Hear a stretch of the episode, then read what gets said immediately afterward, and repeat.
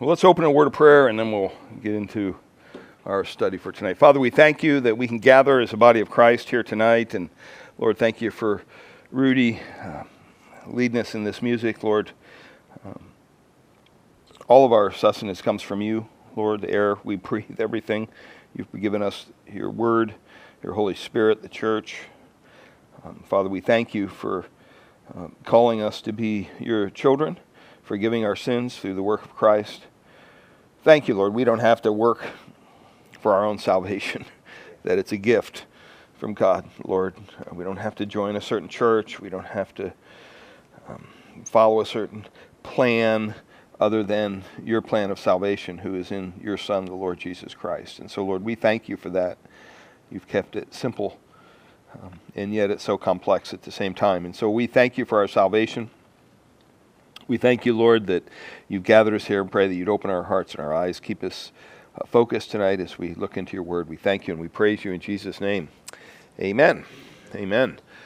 All right, we've been in a little series on discipleship, and uh, uh, last week uh, Kai took us through part of Genesis again, and I think you're still for next week. Okay, good. So he'll he'll be teaching next week as well. And uh, but we've been in this study of discipleship, and um, tonight we want to look at John 13. And uh, I heard this uh, story about a college student, and uh, he was in his junior year, and he GPA wasn't doing too well, so he thought he had to find a class that he could take and get a good grade in. So he saw on the curriculum there was a class ornithology, which is the study of birds. And he thought, how hard can that be? That'd be easy A, right? So he takes this class, and his plan was going well through most of the semester. And it came down to the final, and he thought he had an A in the bag, easy. And he sat down to take the final on the final day, and he looks at the sheet of paper, and the professor basically had um, the final exam consisted of 25 pictures and they were each kind of a, uh, a question.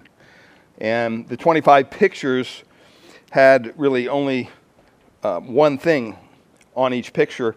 They had a set of two pairs of legs from a bird. And then it said, identify the bird based on the legs. So the professor kind of threw him a curveball, right?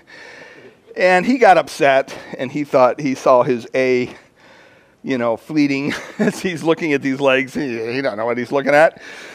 And uh, he thought this was ridiculous. And he, was, he got more and more angry. And before he even put anything down for an answer, he just got up from his desk and he went up to the professor's desk. And the professor said, Can I help you? And he said, This is ridiculous. This, what kind of test is this? What kind of final exam is this? And he's making a big show. And he goes, You know what? I'd rather take an F than take your stupid exam. And the professor said, That's fine. I'll give you an F. What's your name? And the student pulled up his leg and goes, You figure it out. and he, he walked away. I think he still got an F. Um, now, that's kind of a ridiculous story, right? But the point is this sometimes you cannot always trust what you see. You can't always trust what you see. Uh, sometimes it's hard sometimes to identify what you are looking at, what you see. You don't always have all the pieces. You don't have all the pieces to the puzzle. You don't have all the evidence. And we've been in this series on discipleship, and we've asked ourselves the question what is a disciple of Christ? And we said it's someone who is a genuine follower of Christ, who models their life after Christ, who emulates Christ. And we began to ask the question what does a true disciple of Jesus, someone who is genuinely following Christ, what does their life look like? Uh, what do they look like? What do they act like? And Jesus, as we saw throughout the Gospels repeatedly, he always says, You are my disciple. You are a follower of mine indeed. Or he says, You are my disciple truly, uh, if these conditions are met. He always puts that if you do this, if you do that. There's a conditional clause there. Um, and if the conditions are met, it's going to be evident to everybody that you're my disciple, that you're a follower of mine. And this is proof that you are sincerely, genuinely my disciple. Now, let me clarify because we've been saying this over and over and over again. No one, listen, no one becomes a disciple of Jesus through behavior. That's not how you become a disciple of Jesus. You don't become a disciple of Jesus through behavior. You can't behave your way into a relationship of God, with God. Do you understand?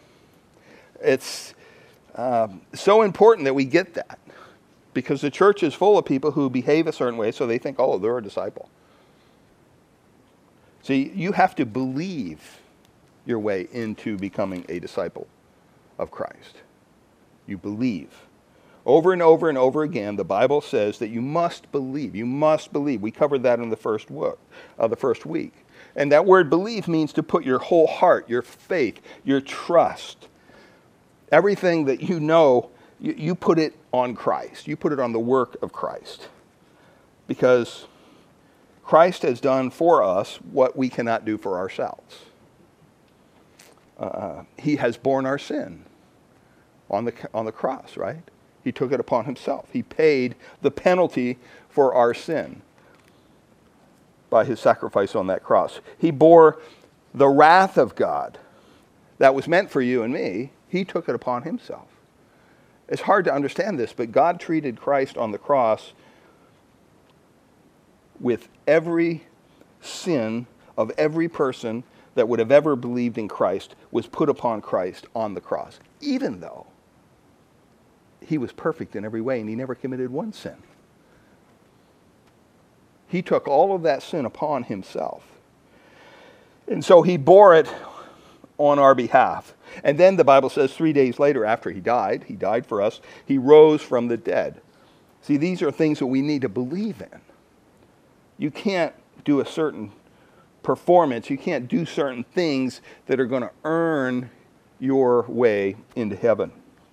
And so I'm, I'm trusting in that. I'm trusting in the work of Christ as a follower of Christ. I'm believing in his work. I'm not believing in my own. Why is that? Because my own's not perfect. Every day I fail, falter, whatever. Uh, if I had to keep myself saved, I would have been lost a long time ago. It's God that does this for us on our behalf. Um, but here's what happens. Um, when we sincerely follow Christ, when we sincerely put our faith and trust in Christ and we become his disciple, we become his follower, guess what? The Bible says our heart changes. He transforms us. That's why you've probably heard the term born again. Oh, he's born again. Well, the reason we had to be born again was because we were so bad off, we couldn't just fix it up. We had to be completely reborn, the word means, from above. And so our heart is changed. And because our hearts have changed as his disciples, as his followers, and you can track this throughout the New Testament, whenever anyone started following Jesus, look at the lives of the 12. I mean, these weren't um, a bunch of choir boys, okay? They were fishermen. One guy was a tax collector, the worst possible person in society, basically. Um, you know, as far as criminality, made him made a bunch of money off other people's uh, income and things like that, took advantage of people. Matthew, um, you had people from all sorts of life, but one thing in common: when they followed Christ, their hearts changed, and therefore, what happened? Their behaviors changed. Right. So while I believe into discipleship, you have to you have to believe into discipleship. There's nothing you can do in and of yourself that will just make you automatically a disciple of Christ.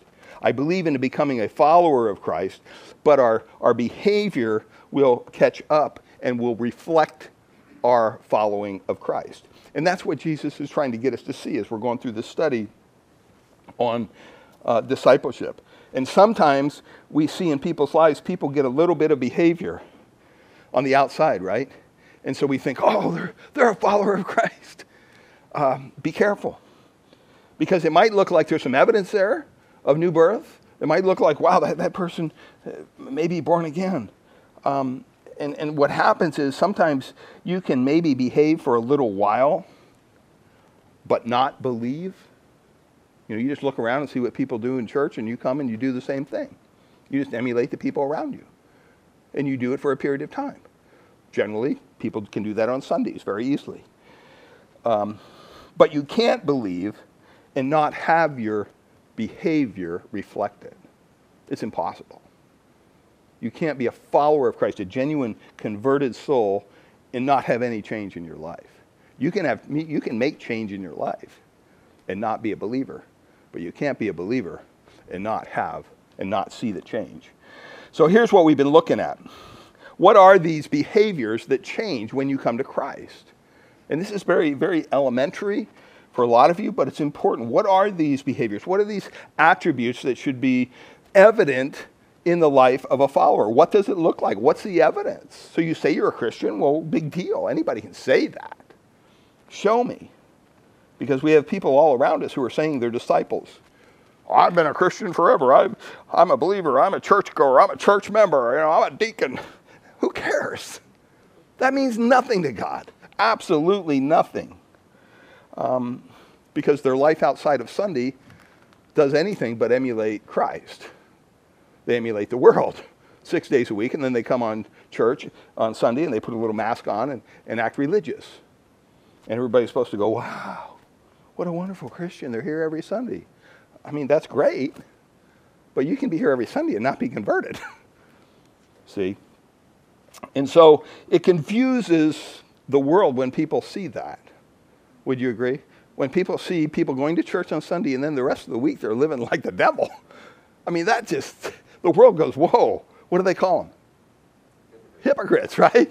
All right, and then you have these people that say, well, I don't, I'm not going to go to church because it's full of a bunch of hypocrites. I'm like, what's one more going to hurt? Come on in. right? I mean, in a way, we're all hypocritical sometimes. Um, when our words say one thing and our behavior, our ways say another, that's hypocrisy. And so the first week, week when we looked at what is a disciple, what is a genuine follower of Christ, we said that they abide in the Word of God and they're faithful to carry it out. They, they spend time in the Word of God. They abide in Christ. And you know what? When they don't, when they fail, because we're not perfect, what do they do? They repent. They recognize that and say, hey, you know, Lord, I haven't been spending time in your word. I haven't been spending time with your people. I haven't been going to church. I, I, I'm sorry. Help me do better next time. They recognize it. They don't try to cover it up. Um, they turn from it and they turn back to Christ. But they're faithful because they're abiding in God's word. They're obeying God's word. So a disciple is someone who abides. And then, secondly, the second week we looked at a genuine disciple not only abides, but a genuine disciple, what do we say, surrenders. Remember that? Surrenders. That's a hard one. It's hard to surrender. Nobody likes to surrender. Um, Jesus says, if you're going to be my disciple, you have to, what's the first thing? What is it? Well, before that, deny yourself, right? You have to deny yourself, take up your cross, and follow me. You have to surrender. You can't come to Christ with a proud heart. I'm going to make my own path to God. No. You, you will not be saved if that's in your heart. Um, and then we looked, thirdly, not only abide and surrender, but we said last week that real disciples, followers of Christ, what do they do? They serve Christ. They serve Christ and his people. And I don't know if you have figured this out, but I found this out a long time ago in ministry, especially. You cannot keep someone who is following Christ, someone who is genuinely a disciple of Christ, you can't keep them from serving. You don't even have to talk them into it. As a matter of fact, a lot of times, even people in our own church, you know, some come up, well, I'll do that. Well, wait a minute, I'm already serving in the kitchen and the children's ministry and the prayer ministry. And the, you know, maybe let somebody else do it, right? But they just want to serve. They just want to serve, serve, serve, serve. Uh, you can't keep them from serving if you're truly following Christ. Now, you know, you have people in the church, well, I didn't know what we were supposed to do, and nobody asked me to serve. And so, you know, if you're a genuine disciple of Christ, you're not going to wait for somebody to ask you you're going to get busy serving Christ. I remember when I first got saved, I had nobody to disciple me. I was going to Indiana University of Pennsylvania, working on a degree in criminology. I went home for period of time, about three or four weeks, talking to my brother on the weekends. Finally, God saved me. And I remember I was an RA. I went back to college, and the first thing I thought is, I got to go to church. And it wasn't going to be the Catholic church because I wasn't getting anything out of the Catholic church when I went. So I found a, a just a church down the street. It was a it happened to be a Baptist church, and uh, I showed up that Sunday. Didn't know anybody, which was kind of intimidating. But I didn't care. I said I, I need to be taught something because I had just been saved like the week before. I had a little King James Bible, Scofield Bible that the pastor gave me, and, and that's all I had. And so I showed up at that church, and this little old man met me at the door, and I got there early, about 20 minutes early, and I remember he's folding bulletins, you know, sitting at this little table in the narthex of the church. And, oh, hello, young man. Where are you from? You must be from the college. You know, one of those kind of guys. Yeah, yeah. I just, you know, well, sit down here with me. You know, you can help me. He started handing me these bulletins. I'm like, what do we do here? Just fold them half. And it's okay, fine. You know, and you put this paper in there. Oh, great. You know, pretty soon, I mean, here I am folding these bulletins. And then, you know, it's getting closer to 10 o'clock when church starts. And he goes, young man, you mind? I'm, I got duty today handing these out. Why don't you stand here and help me? what in the world? I, I, don't even know these people. So there I am, shy Steve Converse, handing out these bulletins. I'm like, who are you? You know, these people. Well, I'm helping Harry over here, you know, hand out the bulletins. And it, it just it just was a natural thing. I didn't intend on doing that. I didn't ask him to do it. It just kind of flowed. That's what happens when you follow Christ. When you're a genuine follower of Christ, you don't have to wait for someone to ask. You find ways to serve you want to use the spiritual gifts that God has given you um, because, you know, and you want to serve others because they're connected to the body of Christ. And that's the whole purpose. Now, today, we're going to look at if you're a sincere follower of Christ, if you're my disciple, Jesus says you will love. You will love. And this is a big subject, so we're going to kind of go through this quickly. But if you're there in John 13, most of us know that the love chapter in the Bible in the New Testament is what? 1 Corinthians what? 13, right? Well, the love chapter here, really, in the Gospels is John 13. John 13.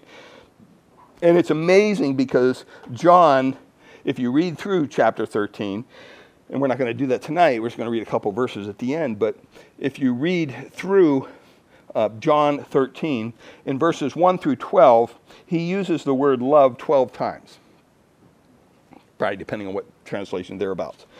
And then basically, through the end of the book, he uses it 45 times. And the reason is he's quoting Jesus. And Jesus consistently used this word, love, love, love. It's con- always coming up over and over and over again in his conversations with people, in his teachings. And we find what Jesus is talking about here in John uh, 13. We see here that in verses 34 to 35, he, he talks about this new commandment all right? And, and let's just read it. I'll just read it for you. You can follow along in your Bibles. John 13, verse 34. He says, A new commandment I give to you, that you love one another. Just as I have loved you, you also are to love one another. And then in verse 35, he says this By this, by this love you have for one another, all people will know that you are my disciples, if you have love for one another. Okay, do you think he's trying to make a point here? I think so. I mean, just how many times do you use the word love there? Um, if you have love for one another over and over and over again, it's love, love, love, love, love. The badge of a Christian, the emblem of a Christian is love. It's simply love. And this is what we're going to see tonight. Um, the most important assignment, I would say, that any Christian has is not that you go out and you hand tracts out. I mean, that's important. It's not that you come to church. It's that you what? It's that you love. It's that you love. And particularly within the church, that you love one another. That you love one another. Now, I'm going to start off here with a little phrase, and it's there in your outline. It says, Jesus gives an 11th commandment with an explicit example for an eternal impact. He gives an 11th commandment. What, what is this? What do you mean? What, the, what do you mean by the 11th commandment? Um, well, look at what he says in verse 34 A new commandment I give to you, that you love one another. a new commandment. Jesus gives them a new commandment. Now, when Jesus said that to his disciples, when he said, they're all gathered around him, and, and, and he says to them, Hey, I'm going to give you a new commandment. Where do you think their mind went? What do you think they were thinking about? Old Testament? Probably thinking about the Big Ten, right? Not the conference, the Big Ten Commandments, okay? The Big Ten Commandments. Um, a new command, wait a minute, what, if we already got the 10, we got a lot more than the 10, but we got the 10. Um, but now I'm going to give you a new one, he says. Um, now just stop a second and think about that. Think about the, you could say the audacity of Jesus, really, to say that he's going to give them an 11th commandment.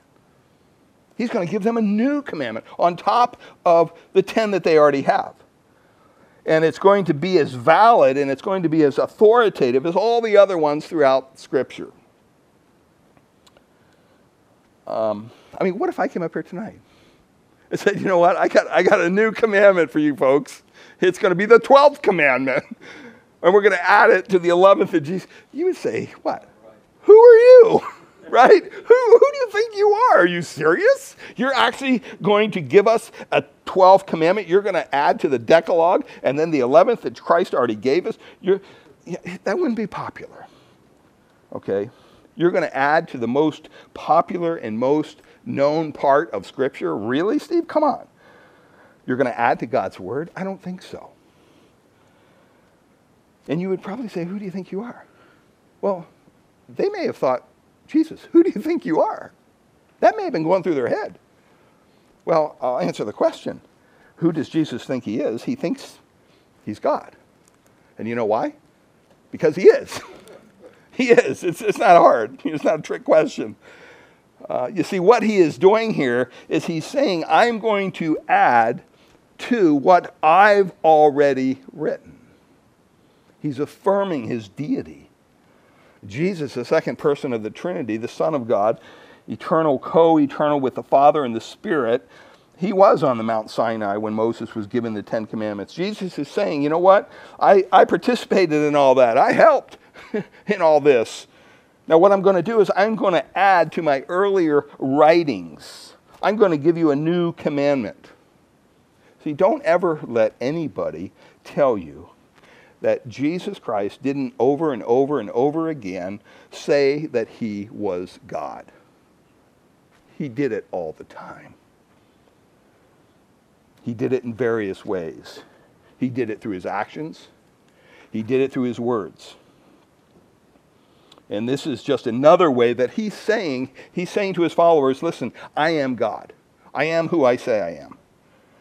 Because where does Scripture come from? God. Only God writes Scripture. And so he's saying, I'm going to give you some more Scripture. I'm going to add to the commandments. I'm going to give you the 11th commandment. I'm going to add to it, and you're going to do this just like all the other commandments. You're going to love one another. And so he says, A new commandment I give to you. Now, it's, it's not new in the sense that they never heard it before, right? Think about it. I mean, it's not like they, you know, this was like just rocket science to them. Well, wait, wait, we knew about loving God and, and we understand we have to love, but we're actually supposed to love one another too. You know, no, it wasn't new information to them. It's not new in the sense that they never heard it before. As a matter of fact, remember in Matthew, the Gospel of Matthew, chapter 22, um, one of the the people of the, the lawyers, one of the Pharisees came to him. He said that he was an expert in the law. And basically, they asked Jesus, What's the most important commandment? In, in Matthew 22, verses 37 to 40. And, and what did Jesus say? Here's what he said. Here's his answer. And he said to him, to this snotty nosed lawyer that thought he knew more than Jesus, You shall love the Lord your God with all your heart and with all your mind, with all your, with all your soul, with all your mind, and then he says this in verse 38 This is the great and first commandment, and, oh, there's a part A and a part B to this answer. And a second is like it. What did he say? you shall love your what? Neighbor as yourself. On these two commandments depend all the law and the prophets. So he gave him a two part answer. One is you got to love the Lord your God. Second one is you love your neighbor as yourself. So Jesus was saying the center or the focus of the law has always been the heart of God, has always been the heart of God is what? Is love. It's love. It's love. It's always been that way. Do you realize the only thing that God will not take from you is He won't take away from you your love. He will not take away from you your love. Um, he may take your job. he can take anything else. He may take your spouse. He may take any resources you have, your house, your car. He may even take your life. But he won't take your love. And the reason is, is because it's not love if someone forces it, right? Right? I mean, you can't make someone love you. You can try, but you really can't. You can't force love from somebody. It's not love if it's forced. It has to be what? It has to be freely given. Right? That's what true love is. That's what a love relationship is that both parties sincerely, they voluntarily, they give their love to one another, and God will not take your love. He will demand that you give it to him, but he won't take it. And so he's saying, love God and love others. This is kind of the center that this command, this new command, and it seems kind of odd in a way uh, because Jesus says, This is a new command I give to you that you love one another. Well, what does he mean? Well, if, it's, if it's not new in, in this sense, well, how is it new? He said it's a new command. Well, it's new in two ways, and you can write this down. I don't, I don't think it's in your outline. It's new in scope, and it's new in ability. It's new in scope, and it's new in ability. It's not new in the sense of time. They've heard this before. They've heard this before. But it is new in the sense of scope, and it is new in the sense of ability. Because remember, he's been telling them, look, I, I, am going to go to Jerusalem. I am going to die. Right? He's been telling his followers this. And he begins to explain it all. He begins explaining to them, I'm about ready to go to the cross. And this is really the night before he's going to be tried and then he's going to be crucified, what we're, what we're reading here. And, and so he's been explaining to them but what does he say? He says, he tells them, don't, don't worry, I, am going to go to the cross and then I'm going to be gone, but I, I'm going to send someone. I'm going to send you what? Helper, right? I'm going to send you the Holy Spirit. And the Spirit is going to empower you. He's going to give you the ability beyond what you have right now. Because you know what? You can't love one another right now. as God calls us to do. We can't do it in and of ourselves. Uh, as a matter of fact, Romans 5 5 says, And hope does not put us to shame because God's love, look at what it says, has been poured into our hearts through the Holy Spirit who has been given to us. So the Spirit of God, as followers of Christ, has been given to us, and He lives within us on the inside, and He gives us the ability to do what God commands us to do because we can't do it on our own. The scope is we are to love like God loves. Wow. Think about that. Just ponder the love of God. And, and yet He calls us to do that. Um, we sing about the amazing love of God in our hymns and in our choruses and our songs. It's, it's amazing that He loves us. Think about this. He loves us in spite of what we've done, in spite of what we think of Him, in spite of how we've treated Him, in spite of how we've sinned before Him, in spite of what we are. The Bible says He takes us and He makes us what He wants us to be because He loves us. And now He says, I want you to love one another that way. What? Really? How? I mean, we love singing about how God loves us, but what we're talking about here is that disciples, true disciples, genuine followers of Christ, love others that very same way. Let me ask you for a second. Just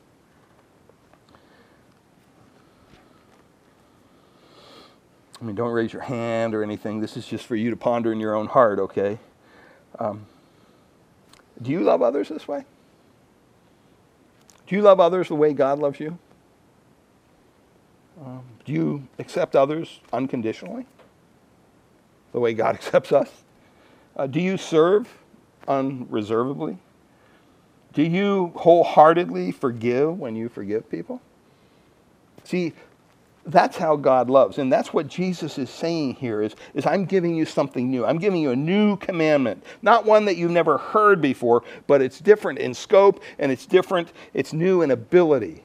I'm going to give you the ability to do this. You don't have to try to hunker down and do it yourself because you're not going to be able to. I'm going to give you the Holy Spirit, and He's going to give you the ability to apply this love that God has for you, and you're going to show it to the people around you. Um, that's what He's talking about. So that's the newness of it. And He's going to say here that this is the example that I have set for you. So we have the 11th commandment. The second part here is an explicit example. Number two, he, he shows us an explicit example. Look at what it says in verse 34. A new commandment I give to you that you love one another. Well, then what's it say? Just what? As I have loved you, Jesus says. There's the example. I'm giving you an explicit example of how I am demanding you to love one another, the same way that I have loved you. Do you realize that in the New Testament, as Christians, we're commanded to love 55 times? Now, if God tells you one thing one time, that should be enough, right? Because He's God. but when He tells you something 55 times, you know, it's kind of like if I come up and take a, a pen and I poke you in the arm with it, you probably, hey, what would you do that for? That didn't feel very good. But if I just sat there and did it 55 times, I'd probably get a little more than, you know, just a verbal response from you, right? It would get your attention. Uh, I mean, this is what he's trying to get across. When we get to heaven, I mean, do you think that it's not going to be mentioned how we love one another? How we love one another here on this earth? Do you think that we're going to get to heaven and we're not going to be held accountable of, for how we love one another right now? Of course we are. Of course we are. This is our greatest assignment to love one another, to love God. Um, and we love God, really. Our love for God should flow out, and, and, it, and it flows over to our love for one another. So that's the, the, the greatest assignment. He has the clearest example. And he says, As I have loved, now you love. Now, we have the Old Testament, we have the New Testament, we have the completed Word of God, right? They didn't back then. What they have? They had Jesus in the flesh, right? So they were seeing this firsthand lived out before them. And so they're looking at Christ, and, you know, they probably had a little different perspective than we do because they walked with Jesus. They talked with Jesus. Every, everything that he did, they were, they were part of. And so, what are the characteristics of Jesus' love for his disciples?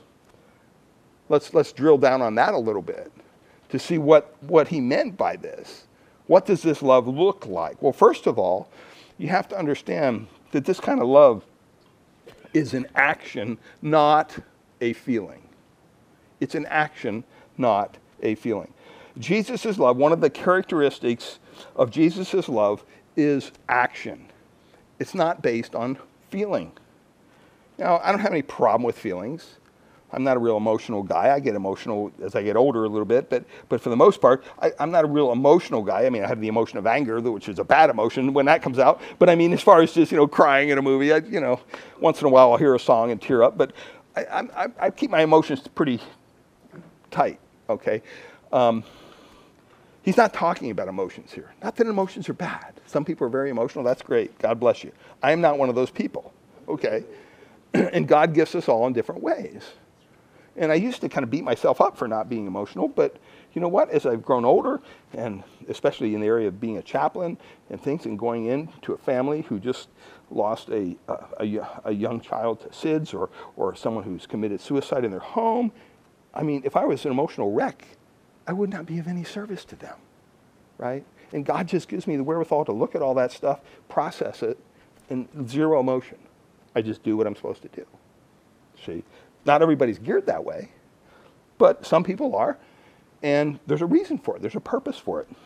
Well, when we're talking about love in the Bible, uh, the word love in scriptures basically there's there's uh, not all, all of them are in scriptures, but there's four words in the in the Greek in the original language. Eros, which talks about a romantic, sensual love, which within happens within the confines of marriage, by the way. You have storge, which is a familial love, a love amongst brothers and sisters, family members, kind of a thing. You have phileo, which we get the, the word Philadelphia, right? The city of brotherly love. It's brotherly love between believers. And then you have agape, a divine love that comes from God. Well, here's the word here this divine love. And it, it, really is a love which involves a decision of the will. It's not necessarily an emotional kind of word. It talks about making a decision to love somebody. All right, it's a decision of the will. It's not an ocean of emotion. It, it, it's not the quiver in the liver. You know, it's none of that. It's a decision. I am going to love this person. Um, now, you know, sometimes we have emotion that come out in, in loving ways and things like that, but this is a decision of the will. So it, it's kind of you know, when we see other people in the church, all right, um, you know, when I see people in the church, you know, my heart doesn't instantly just well up with emotion and I get all teary. Oh, I miss you so much. I, no, no. You know, do I love you? Yes. But it's a decision. It's based on a decision. Um, and if it was based on my emotions, guess what? One Sunday I may love you, one Sunday I may not. Right? So it's very wise to base this kind of love on a decision. Um, some of you are looking at me like, oh, no, I just love everybody in the church. Oh, man, what's wrong with you, Pastor? I just love all, every, uh, liar. You know, no, that's not true. You know, I don't believe that.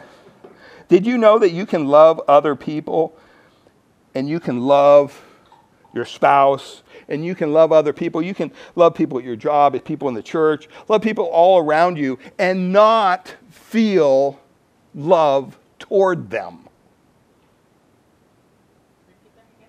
You can love people all around you, whether it's your spouse, whether it's people in the church, whether it's people at your job, and not necessarily feel love for them. That's a, it, it's very important that you understand that. Uh, this word agape is talking about that. It's a decision to love somebody. Not because you have some warm feelings in your heart, but you're deciding to love them. See, God is, is not directing how we feel toward other people. He's kind of saying that's irrelevant at this point. But how are you going to act toward other people? And if that is based on your emotions and your emotions only, guess what's going to happen? You're, you're, you're going to be an emotional wreck. He's talking about action. This is not a, a passive love. Okay, this is an active love. And what we decide to do, basically, in spite of how we feel towards someone. That's this kind of love. And why do we do it? Not because we feel it, but because what? God tells us to. See, this is what he's saying. He says, you need to love one another, not because you have some warm, fuzzy feeling toward one another. Jesus understood this better than anybody. I mean, he, he lived with these guys for three years. You don't think Jesus got angry at times? You don't think he got frustrated? All in a holy way, mind you. But you know, how many times I got to tell you? I'm going to Jerusalem to die. I, I am going to, you know, and these guys can't even stay awake while he's praying. You know, it's, it's crazy, right? He was frustrated at certain points in his flesh with his disciples and their inability to understand what he was trying to communicate to them. They didn't get it, they missed it completely. But you know what? That didn't affect how he acted toward them. Uh, think of it this way um, How many of you, as moms, how many of you have cooked supper for your family when you did not feel like doing it? right? I mean, some of you are going, yeah, it's every night, right? I mean, go in there and slave and, you know, create this meal, they all complain about it, right? Well, why do you do it? Not because you feel loving affection and, and oh, you get it back from them. No, you, do it because you made a decision to what? To love them. You made a decision to love them. Um, I've never met a mother really. Oh, I can't wait for t- it's getting close. It's four o'clock. I get to go in the kitchen and, and cook this meal for my family. I'm going to slave away over the oven for hours, and then they're going to complain about it. Half of them won't even eat it. But oh, I just love it. No, they do it. Why? They do it because it's the right thing to do. They do it because they love their family. Your actions, not your emotions, are on display. I'm going to do this because I love you.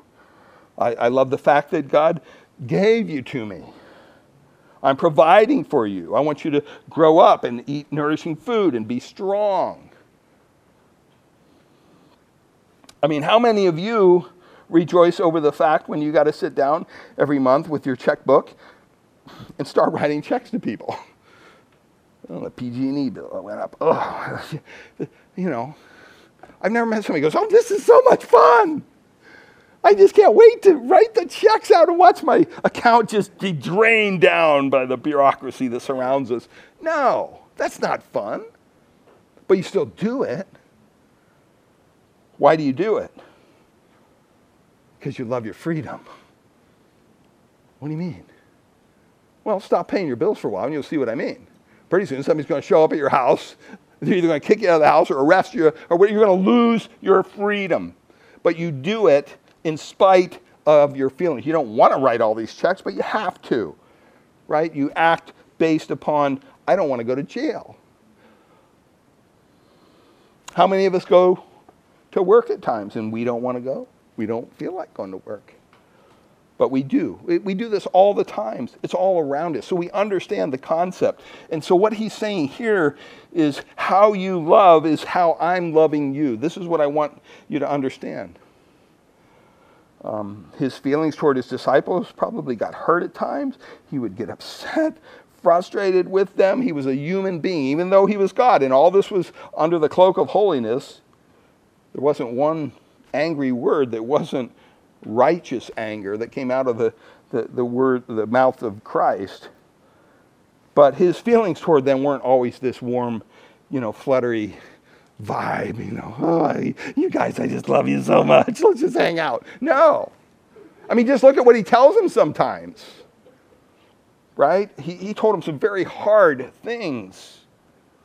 See, um, we get all that from where? We get that all that that that that idea of love. We get it from where? We get it from the world. It's all around us. Um, that that love is a feeling. Um, someone said it's kind of it, it kind of feels like you're an octopus on roller skates, right? You're just you're a mess. You know when you're emotionally in love. You know emotionally you're unpredictable, you're uncontrollable. And if you don't feel like that, if you don't have this quiver in your liver kind of thing, well, then you must not be in love. And all the songs in our, in our society reflect this. I mean, from my age, you've lost that, what? Loving feeling, right? Um, I can't, uh, I, I, just can't help falling in love with you, right? That song. I mean, all these songs are just, it's, it's this love thing, and it's kind of like you just fall out of a tree and you don't even know what's happening. Um, And so then we end up in a place in our relationships and in our families where we go, you know what? I just don't feel I love you anymore. And we wonder, how do we get there? How do we get there? Because we've been constantly fed this lie and we eat it over and over again. We sing it through the songs, we, all this stuff, and, and as soon as we believe it. And God says, no, no, no, no, because real love is not a feeling. Real love is not a feeling. Love isn't passive. It's not what we feel, it's how we what? Act toward others. This is what Christ wants us to hear. It's not something felt. Real love is something that is chosen, something that is decided. That's why people can stay together even when they, they don't feel the love.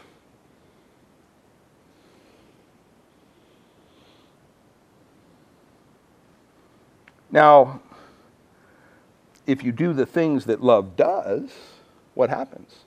The feelings come, right? All the feelings of love come. You get those feelings. But the focus, what Jesus is sharing, it's not on the feelings, it's, it's on choosing to do what is the right thing to do, irrespective of your feelings. And so he says, Love one another like I've loved you.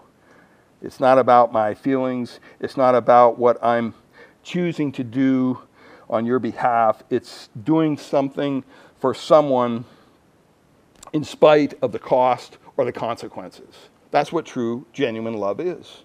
And that's what he's talking about here. In 1 John, he says the same thing. 1 John 3 18. He says, Little children, let us not love in word or talk in or talk, but in deed and in truth. One translation says it this way, and it's kind of a dumbed down version, but it's, it's, it's pretty good. It says, Dear children, let's not merely say that we love each other, let us show the truth by our actions.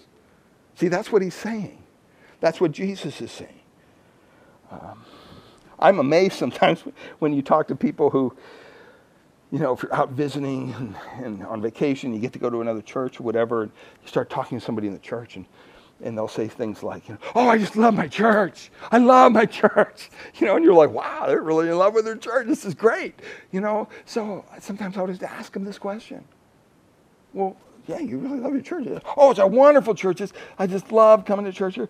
Well, where do you serve? What? What do you What do you mean? Well, where do you serve? I mean, if you love it so much, you must come early, get plugged in, and you're probably helping around here on the campus.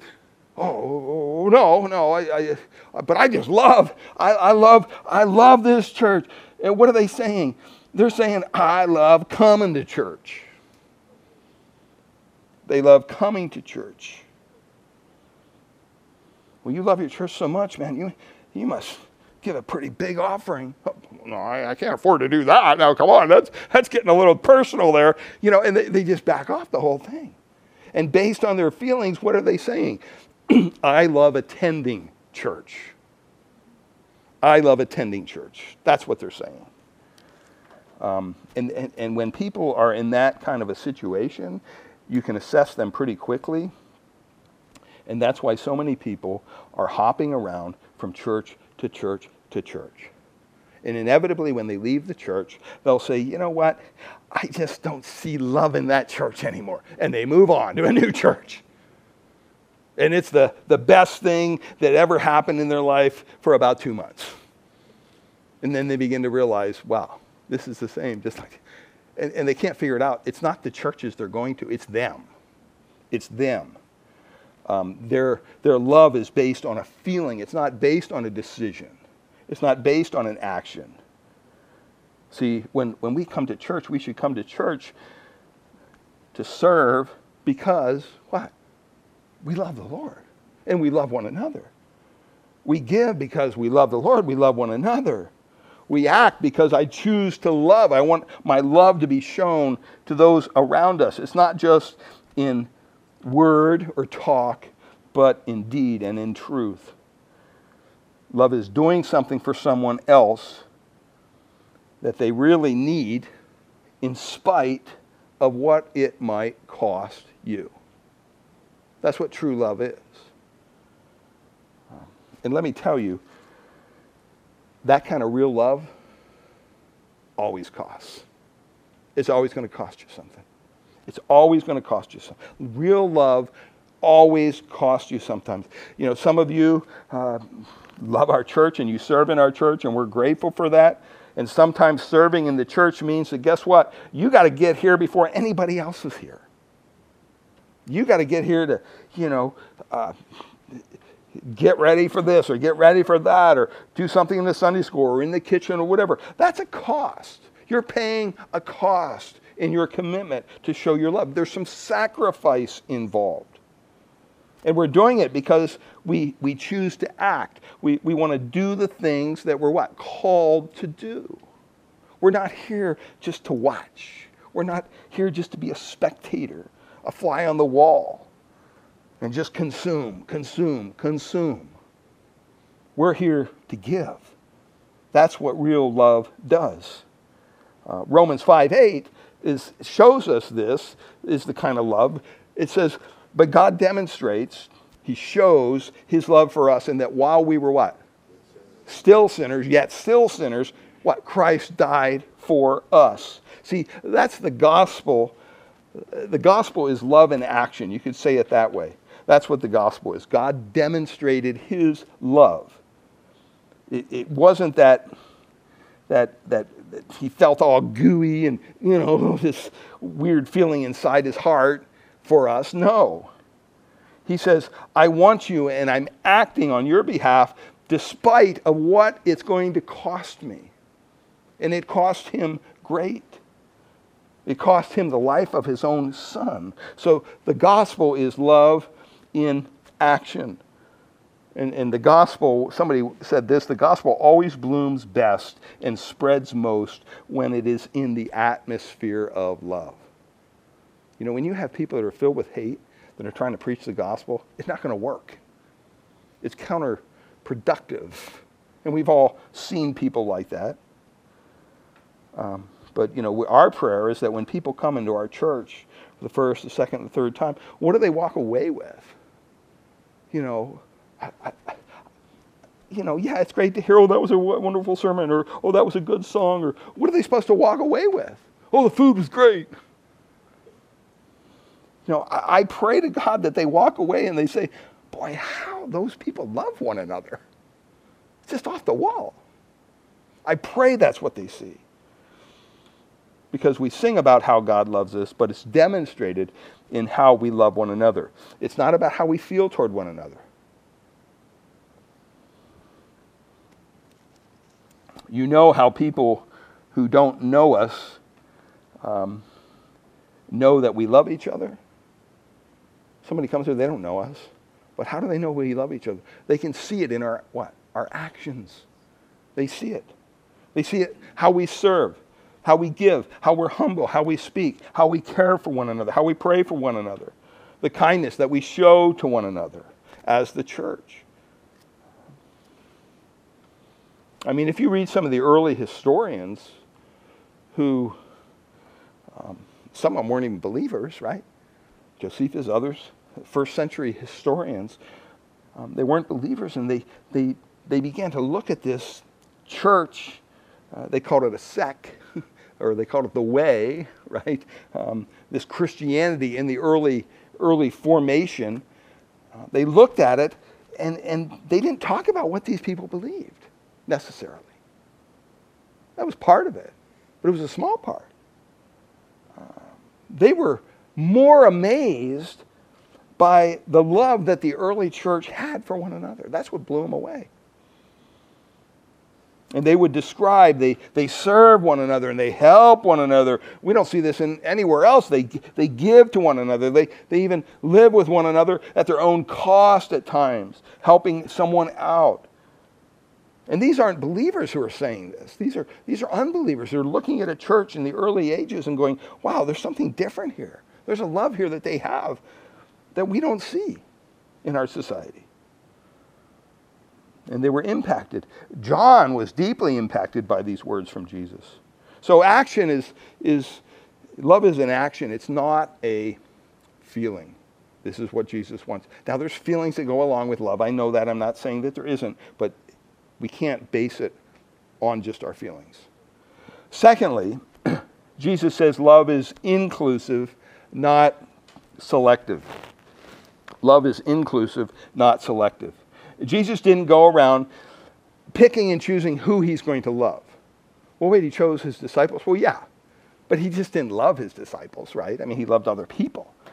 He showed and he demonstrated love to everyone to the Jews, to the Gentiles, to the rich, to the poor, to those who were religious, and guess what? Even to those who weren't. Um, everywhere he went, he demonstrated this kind of love. Uh, now, one of the ways we can see this really is even in the context of John 14. John 14. If you don't know, and uh, John 13 is, is where, uh, where Jesus comes in and, and you know, he, he, he takes off his, what, his, his, his robe and he, he puts on a towel and they're all gathered there. And what does he do? He begins to wash his disciples' feet. Remember that? And this was, in their mind, totally out the lunch. Like they're thinking, this is ludicrous, Jesus. What are you doing? You know, the master is washing our feet, and you have that one encounter where, oh, you know, you're not going to wash my feet. Well, then you're not going to be part with me. Well, then wash my whole body. You know, it's like, well, wait a minute. Um, they couldn't imagine Jesus stooping down and doing such a thing as God, as the Son of God. But you know what's interesting? You know, I've, I think one time as a youth pastor, I washed somebody's feet just as an illustration, but other than that, it's not, it's not something that is meant as a prescription for the church. Okay, we have a foot washing every Sunday between two and four or something. No, it's not meant for that. It's an illustration, right? Um, but the one thing I noticed when I was doing it is the person was sitting in the chair, this kid who kept on laughing because I was tickling his feet, but uh, I was trying to wash his feet. And I noticed when I was down on my knees and washing this kid's feet that it's hard to look down on someone when you're washing their feet. you can't, right? They're up there, you're down there. You, you can't look down on someone. Um, and so Jesus takes on this role this illustration of a servant. He gets down on his knees and he's washing their feet. Now, this is the very last night, and he's got everyone around him. Uh, this is the, the 12 disciples are there, and but guess what? There's one, right? There's one disciple who's not a disciple, right? Judas, he's not a disciple. He's not a true disciple. Let's say that. He was following Jesus because he was putting on an act, but he wasn't a true disciple. He's numbered among the 12, but we know that in his heart, he's not a disciple. He's not sincerely following Christ. He's not part of the family of God. And yet, what does Jesus do? Um, Jesus knew that. This wasn't a surprise. Jesus knows everything, he's God. Um, he knew who Judas was, he knew what Judas was going to do. And yet, what did he do? Do you understand? He still washed Judas's feet. He, he still served Judas. Do you know where Judas sat during this important Last Supper? He sat in the place of honor, right next to Christ. Wow. This guy's going to do me in in a matter of moments. And yet, he was sitting in the, the place of importance and Jesus even did this in the supper, and you can read it for yourself. He tears off some bread, he sops it in the cup, and he says, Hey, you take and you eat this. So he fed Judas. Um, this is one of the most intimate signs of love and friendship when you would do that in that setting. So Christ is reaching out to this traitor. and now think, when Judas leaves, and he left, right? he leaves, his feet are clean because Jesus cleaned them. His stomach is full because Jesus fed him. And yet, he still leaves. And yet he still leaves. He, re, he what? He rejects the love that Jesus demonstrated. He looked at his love and he said, Nope, not going there, Jesus.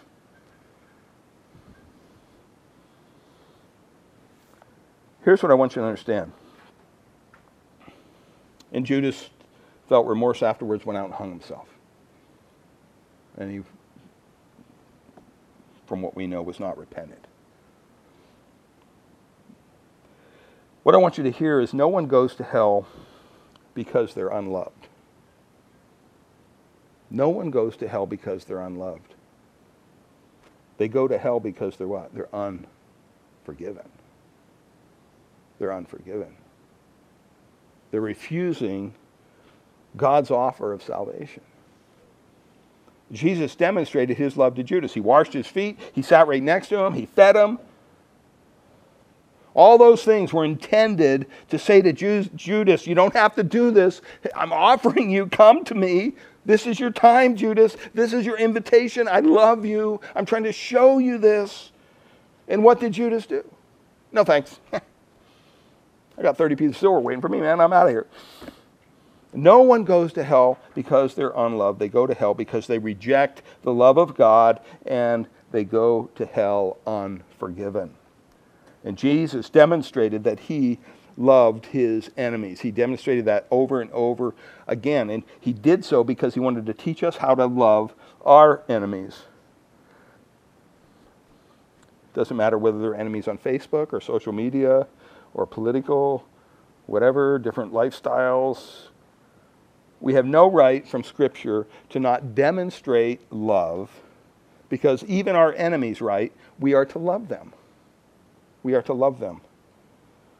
Um, in Luke chapter 6, Jesus said this He says, But I say to you who hear, love your enemies. And that's what he just did with Judas, by the way.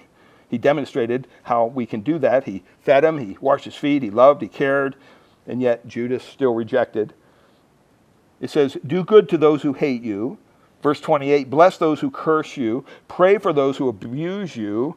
To the one who strikes you on the cheek, offer the other also. And from one who takes away your cloak, do not withhold your tunic either. Give to everyone who begs from you, and from one who takes away your goods, do not demand them back. Verse 31 And as you wish that others would do to you, so do to them. If you love those who love you, what benefit is that to you? For even sinners love those who love them. And if you do good to those who do good to you, what benefit is that to you? For even sinners do the same. Please hear what I'm saying. It doesn't mean that we have to approve of what people do. It's not about approval. When we love someone, the Bible says we should choose to love them. We choose to serve them. We, we choose to put ourselves down and lift them up. We choose to be humble and not to be arrogant. We try to choose our words carefully rather than just blurting them out. Sometimes that's hard for me to do, but it's important that we do that. We're not advocating what they do. What we're saying is, you know what? I love you with the love of Christ in spite of what you do. In spite of what you do. I don't agree with what you do, but I'm going to love you in spite of it. Because it's less about who they are and it's more about who God is, right? It's less about what they do to me or do to you. It's, it's more about what God has done for me. I want them to understand that. So I can love you despite what you do because you know what? He loves me in spite of what I've done. And He loves you in spite of what you've done. And so we're able to look at other people through the lens of how much we've been forgiven and what He's done for us and how He's loved us. And when we look through that lens, we're able to choose, even when we feel otherwise, to love someone. Now, there are times, you know, you see things on TV and you just, ah, you know, you know and it comes out, right? The rage comes out, uh, whatever it might be. But that's when we have to ask the Father, you know what, help me. Help me to pray for our president. Help me to pray for this Congress. Help me to pray for these, some of these religious leaders that are going off the rails theologically. Um, help me to choose love because it's not about how I'm feeling toward them. It's about doing what I know to be right and acting on it.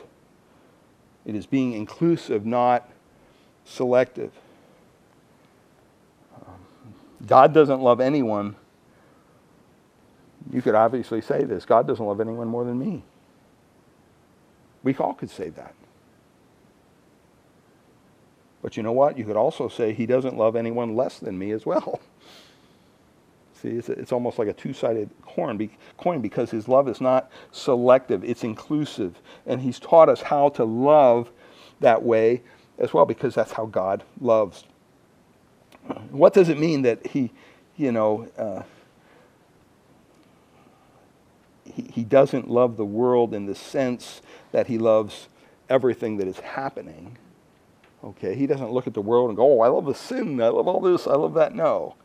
It's not some warm, fuzzy feeling that he has for every single person, but really, God loves, his, his actions are based in love and the best interest of all people with perfection every single time. It doesn't matter who they are. It doesn't matter if they come to Him or not. It doesn't matter if they belong to Christ or not. God is love. Therefore, He cannot act in an unloving way toward anyone. Even his judgment and wrath upon someone who rejects his love is loving. It has to be. Because he couldn't do something that's unloving, because he's God. Does God love everyone? Yes. He shows mercy and kindness to all. If God didn't, we'd be dead. The people around us who, who weren't Christians would be dead immediately. Does God love Christians more than he loves non Christians? I would say no, not in regards to his merciful love. Does God love Christians in a different way than he loves non Christians? Yes, he does. Why? Because believers have exercised faith in God's Son. They're, they're, they're saved by God's grace. God has a unique relationship with Christians, and that only Christians have forgiveness based upon God's eternal grace. And it's this unconditional, merciful love that God has for everyone that should bring us to faith, realizing that, you know, God loves me. He gave his only son for me. We should receive that with gratefulness. And he says, I poured this love into your heart through the power of the Holy Spirit. And now, you know what, Christians? I'm holding you responsible for loving other people the person next to you in the very same way that I loved you. That's a big responsibility. And it's one that's downplayed in the church a lot. It's the greatest assignment with the clearest example. It's not an action, or it's an action, not a feeling. It's inclusive, not selective. And lastly, it's sacrificial, not self serving. It's sacrificial, not self serving. Um, John 3:16 says it so well, right? Um, or, or 1 John 3.16, excuse me. By this we know that he laid down his life for us, that we ought to lay down our lives for the brothers. The Bible says that he laid down his life for us. That's salvation. That's what Christ has done. And we are called to lay down our lives for one another because of salvation. So the reason is different, but the cause is the same. It is love. It's love. It all comes back to love. He loved us so that we could be saved. And now we are to love others because we are saved. And so it's sacrificial and it's self um, uh, it's self uh, self-serving, not self-serving. Excuse me. And so we sacrifice, and we talked a little bit about this last week. Uh, you know, we serve, we, we sacrifice our time. Uh, and when you stop and, and you think about it, it's you know, today I think in churches across the board, we have a tendency to, to take church way too casually. Way too casually. You know, I mean, I think if most of us treated church like our job, we wouldn't have a job. Really. You know, we just have this freedom and we think, well, you know, yeah, I'm supposed to serve in the nursery. I'm supposed to be there at nine, but you know, I got there at nine thirty or whatever. It's just too casual, way too casual. And we just think, well, it's, it's not a big deal. It is a big deal. It is a big deal. Um, so when we say, hey, Jesus, I love you, I'm going to lay down my life for you. Oh, I'd, I'd die for Christ, sure, you know, but you know, I just can't get there on time. Come on. You know, it just doesn't make any sense, right? I mean, when you stop and think about it. I mean, that's what the story of the Good Samaritan's all about, right? In many ways, Jesus tells this story. This Good Samaritan, this guy is, is you know, he's robbed, he's broken, he's, he's, he's left to die basically all along on the road. And these two religious guys come and they don't even want to go near him. They, they cross over on the opposite side. They don't want to get tainted. They don't have anything to do with this guy who's in the gutter. They don't want to touch him because if they touch him, they might lose their holiness, they believe. Um, and so they just stay away. They don't want to be unclean. And then Jesus says, you know, along in the story, I'm hurrying it up here, but then the Samaritan comes, and everybody in that day would who've heard that a, that a Samaritan was coming um, would know that they were not loved by God. in their minds, they just thought, oh, these are, these are bad people. They're kind of half breeds. And it's like they, they were unfit for God's love, these Samaritan people. God didn't love Samaritans. And, and, and Jesus uses this illustration one who is seemingly unloved by anybody, and yet he's the one that actually demonstrates love in the story. He bandages up this guy that's in the gutter, he takes care of his wounds, he puts him on his donkey, he takes him all the way to town, he puts him in a hotel, he puts him to rest, gets him some food, and then he says, You know what, if there's anything else you need uh, to the innkeeper, I'll take care of it, I'll pay for it when I get back. Total stranger. And then Jesus asks the question Who is the loving one? Who is the one who's really loving his neighbor? And of course, they knew as the one who was seemingly unloved by God, who is showing the love of God. And I think the whole point of Jesus' story with the Good Samaritan is that we realize that every single person, every single person that you look in the eyes is either this they're either a victim to exploit a problem to avoid, or a person to love. A victim to exploit, a problem to avoid, or a person to love. That's what Jesus is saying. And of course, in light of the gospel, we're the broken ones, right? We're the one that need the Savior. Uh, we're, we're the ones that Jesus came to save us. But every single person is a victim to exploit, a problem to avoid, or a person to love. And he's saying, you know what? I want you to love one another with that kind of love that I'm giving you. Um, and those, that kind of love is not cheap. You know, sometimes we understand that salvation is free. We don't work for it. It's free to receive. But you have to hear me on this. It will cost you everything to live it out. It's not free to live as a Christian. Our salvation is free, but it will cost you everything. That's what Jesus said. Take up your cross, die to yourself. Salvation is free. Last thing is for an eternal, uh, eternal impact. He says in verse 30 this, by 35, By this all people will know that you are my disciples if you have love for one another. So you got the 11th commandment with its explicit example, and then he goes for this eternal impact. And look at what he says. He says, By this, by what? By this, by this selfless, serving, sacrificial love that I've shown to you, when you show it to others, this is how they will know that you are my disciples.